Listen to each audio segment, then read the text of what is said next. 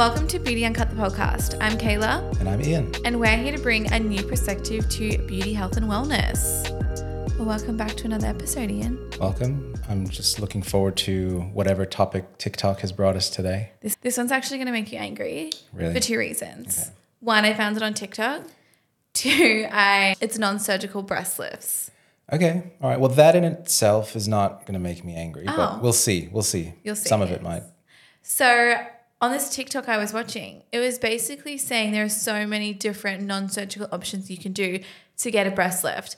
One of them, actually, I won't start with this one because I feel like we can go into this mm. because it's not such a breast lift; it's more like volume. Yeah. But then, as I was researching, one of the popular ones that came up was PRP Okay. for breast lifting. Okay. Never in my life would I think PRP could lift a boob. No, well, I don't think most of the non-surgical methods are that effective. And so you have to actually think about the lifting the breast or lifting the nipple because the whole thing about breast lifting is you're trying to accomplish two things, lifting the nipple and tightening the breast envelope. And so you can accomplish either of those things with non-surgical methods. That's great, but most of them, you know, like PRP, I put that in the same category as like Sculptra. People were using that or other bioremodelers or and biostimulators to lift the breast. And all they're doing really is trying to induce more collagen formation and you lift a little bit of that skin. But in no How way are you lift are you getting? in no way are you getting an effective breast lift unless you're trying to lift that nipple a couple of millimeters. couple of millimeters. I don't even know if you would get that out of some PRP. And if you do, then give that to me in my face. Yeah. The other thing is, depending on the volume they're injecting, you get that instant volume effect. Which So helps to tighten the area. And so you get that initial tightening. Exactly. And then what, a month later, it just, it goes, away. back down. Not even, not even a month. how many treatments, if you were going to do PRP for breast lifting, how many would you typically need to do? A thousand. Oh, I don't know. I don't know. Like I would never even consider it because I think it would be so many to get people to a place where they were happy with that result. yeah. As I was like Googling the PRP Mm. for breast lifting, I was on this website and this doctor was like talking about the non surgical breast lift and Yeah. then had a before and after of a surgical breast lift. And I'm like, that is false advertising. Yeah, that's um that is pretty infuriating when you see stuff like that. And and then you know, was there even any fine print saying that this was a surgical There was a lift? there was a very very fine print, Yeah. but like at first I said to you, know, I was like, oh my god, this is a non-surgical um, breast lift. I can see the scars, and then I saw the um, Yeah. little baby font. But who's going to read that? Nobody reads. Exactly. And I think the, the thing, people, because you're in the industry, you're going to look at and scrutinize those sorts of things.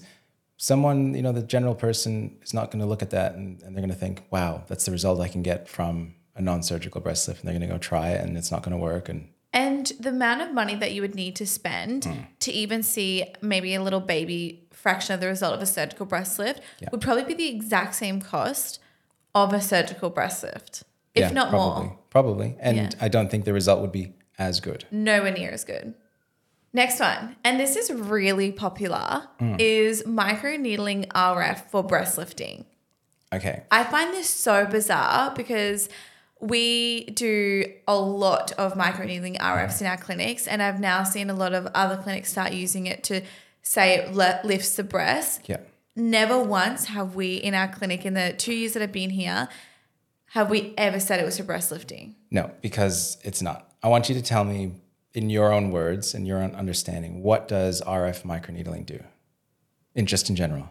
So microneedling RF helps to stimulate collagen and elastin, helps to revise and remodel scar tissue, but it's basically collagen stimulating. Exactly, exactly. So again, that's going to go into that collagen stimulation basket. You're going to get a little bit of skin tightness, even for the face. You know, I say this all the time. It's not your primary tightening Treatment. tool. Yeah, Yeah. They're doing it like over the décolletage and then the upper boob, expecting to get that lift. And I agree with you that you'll get that inflammation. And you know, when you get swollen, everything looks Yeah. tighter and looks better. But I just can't see it lifting the breast. And I think it's such a misleading thing. yeah. It's not a lasting, lasting treatment for that. No. And that again, if you're doing, you'd probably need, we say a minimum of four treatments for any of Mm. those microneedling RF devices. But for a lift, I reckon you would need at least 10, which again is basically the exact same price as a surgical breast lift. Yeah. Sure, you're not getting the scars, but you're also not getting a result. And it also takes almost a year. Yes, and it's painful. Yeah. Well, good pain is beauty. It's fine, but it is painful. Yeah. There are better ways. Much better ways.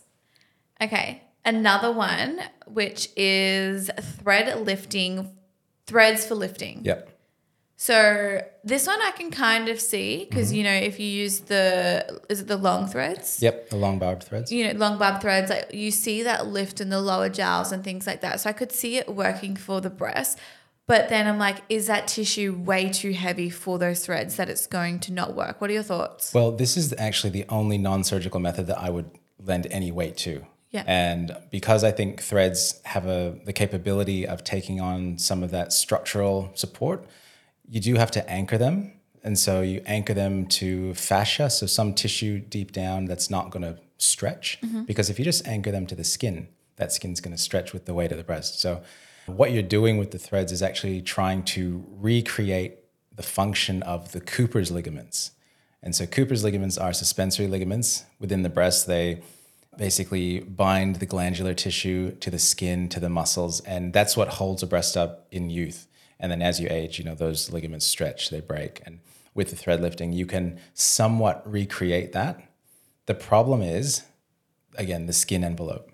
So if you have too much skin, then it's got nowhere to go. You're going to get bunching. It's not going to be as effective. So you could do it for someone that has that mild ptosis, like mild laxity Yeah. of the breast, but you wouldn't do it to someone that needs that, like has those heavy tissue, bre- like filled breasts. Exactly. And it's the same for the face. You know, if a patient is suitable for a facelift, I'm not going to do threads on them because it's not going to be as effective. So, again, a narrow demographic of who's going to get the best benefit out of it. Right. Have you actually ever done a thread lifting on someone for breast lift?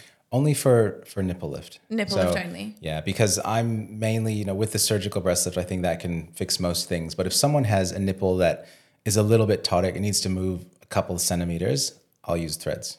And how often would you need to get the thread lifting procedure done? Is it just the once, or do you need to get it done every year or every Well, few years? the the effect of the thread lift usually lasts around one and a half to two years, and so just depends on their rate of aging and their rate of skin laxity. If they're gaining or losing weight, all of that stuff is going to affect how long that effect lasts.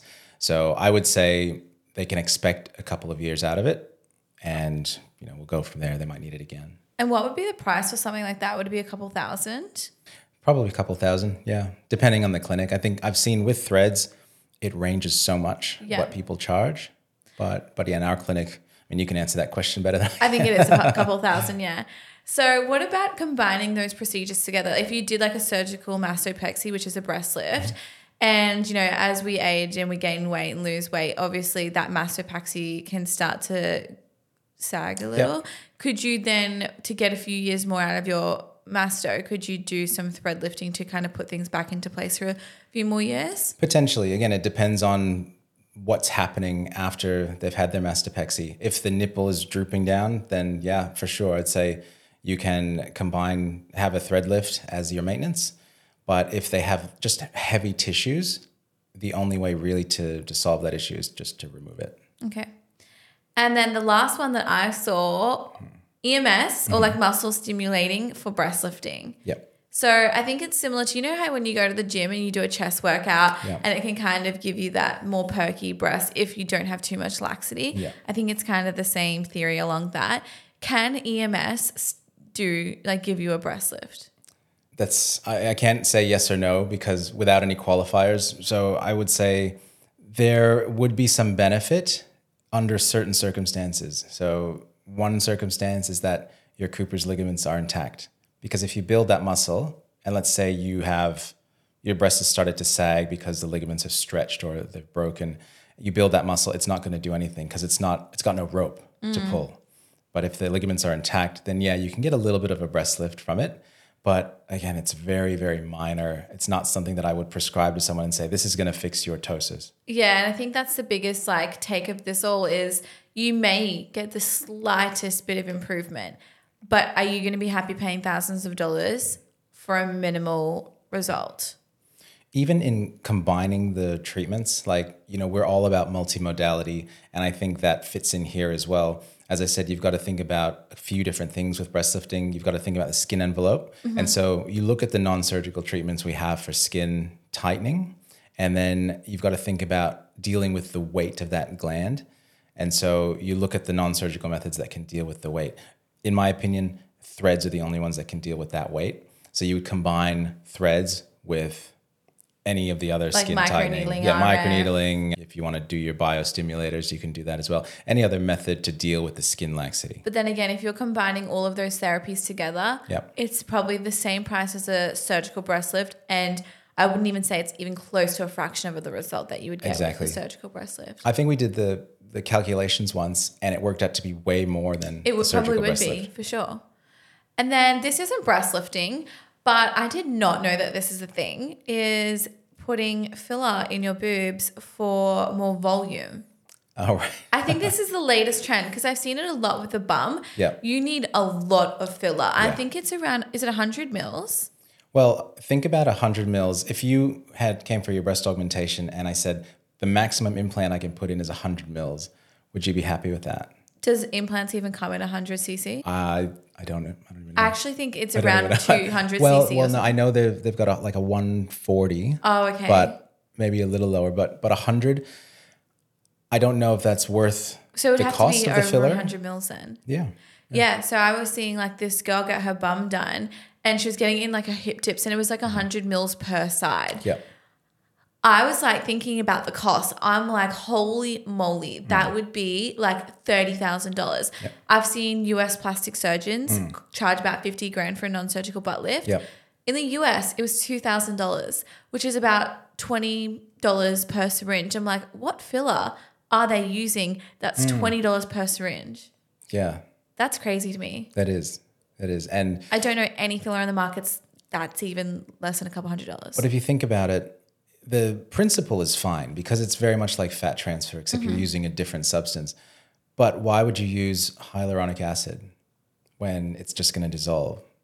You would be probably better off Doing a fat doing a fat transfer, unless, of course, the patient had no fat to transfer, which we've seen a lot of times in the clinic. We have patients who would benefit from fat transfer as part of their breast augmentation, but they just have no fat to take. And so, in those cases, if you're looking to treat minor contour deformities or or bulk out certain areas, you could use that filler. And Dermal might help. filler. Yeah. Is there risk to it? Like, is it, like would is it scarier? Like, would you get necrosis or tissue? Well, no, like like any other anatomical area, Yeah. if you inject into the vessels or you occlude the vessels, but is it a high risk area? Would you say, or not? Not as high risk Not as as- the nose, or not as high risk as nose, not as high risk as the the glutes. yeah. Interesting. Maybe I'll um get a non-surgical wrestler. Twenty dollars a syringe. okay. Well, do you have any other myths or Yeah, things well, that you've heard of? while we're talking about this, I didn't see this on TikTok, but I know even have TikTok? I do. There are a couple doctors that I've heard who are pushing liposuction as a method for breast lifting, and I've seen the before and afters, and they're they're impressive before and afters. But I think that maybe there are certain conditions that need to be met to get these sorts of results. And so, first of all, the starting point. These women are quite large. They've got big, heavy, pendulous breasts with a lot of fat. If you have a large breast, which is mainly gland, liposuction is going to do nothing. First of all, right, because is that the the gland isn't fat, exactly. and you need to remove the gland to see a result. Well, no, you need you need to remove the bulk. Okay. So you can't remove glandular tissue ah. via liposuction, not easily anyway. Yeah. So if you have a large, predominantly fatty breast and you liposuck it, you're going to get a reduced volume. Whilst at the same time, if you score under the skin during your technique, you can get some skin tightening and retraction. And it comes back to that inflammation and collagen stimulation. It's just via a different method. Yeah. But again, this is certainly not something I would say this is a method that I would use. How does that lift the nipple though? Because a lot of the time, if you have that heavy breast, hmm. The nipple's facing downwards. It's quite low. Yep. How are you lifting that breast up so that the nipples are back up to the top of the Well, chest? That's the other thing, the type of ptosis that you have. So what you've just described is a grade three where the nipples are pointing down. I wouldn't, I don't think that can be helped with liposuction at all. I think someone who has a pseudoptosis, so the nipple is still front facing, there's predominantly breast tissue below it. I think that might be suitable. So it essentially looks like a normal breast, but it's just lower. Okay. And so those can potentially benefit from that skin tightening, from that volume reduction. But if you're trying to reshape, and that's another part of breast lifting that people don't take into account, is that you're not just lifting it, you're actually reshaping the tissue within. And so that's why I think a lot of the non-surgical methods are are not useful. Yeah. I think the biggest thing for people is the scarring, and that's why they don't want the lift. Mm. And so I think in our next episode, we're going to talk about breast surgery scarring and how, honestly, most of the time you can barely see the scar come six to 12 months later. Yeah, the scars actually they heal quite well. That vertical scar is the one that everyone worries about the most. And I'd say in most cases that's the best looking scar at the end of it. But there are so many treatments, so many things that you can do, like, you know, not going and sunbaking or not Yeah. smoking that can actually really help your healing time. Yeah, I think there's a lot of responsibility to be given to the patient post op to look after the scars. And I think a lot of times with breast surgery, with any surgery really, but especially breast surgery, I think a lot of people think they're going to go in, get their procedure done, come out, and not have to worry about anything after that. And there really is a period where your body's healing. You can craft that result to a certain degree and determine how it's going to go. I agree. I think for the first like at least six weeks, it's so important. But even up to the 12 months following surgery, uh, be, taking care of your incisions is going to give you the best result possible. Yeah, so scar remodeling actually doesn't complete until about two years. So there's a lot of time there that you can uh, actually use to help that scar. Well, let's leave that for another Yeah. episode. All right. Are we done with what we Non-surgical breast Yeah. lifting. I think so, unless there's anything else that's come up on TikTok in the meantime. No, not that I've seen. The biggest ones that I've seen is microneedling RF, threads, and now PRP, which is so random. Can we just say a word about the video you showed me earlier, which was the PRP video mm. with all of the claims being made and I would say almost a false enthusiasm, very salesy It was pitch by medical false. people. Yeah. And I said to Kayla when I saw this video that maybe it's good that we have all these regulations in Australia because I think if you can say anything you want, you really are opening yourself up for trouble. You're opening patients up for trouble, and it's not good. Yeah.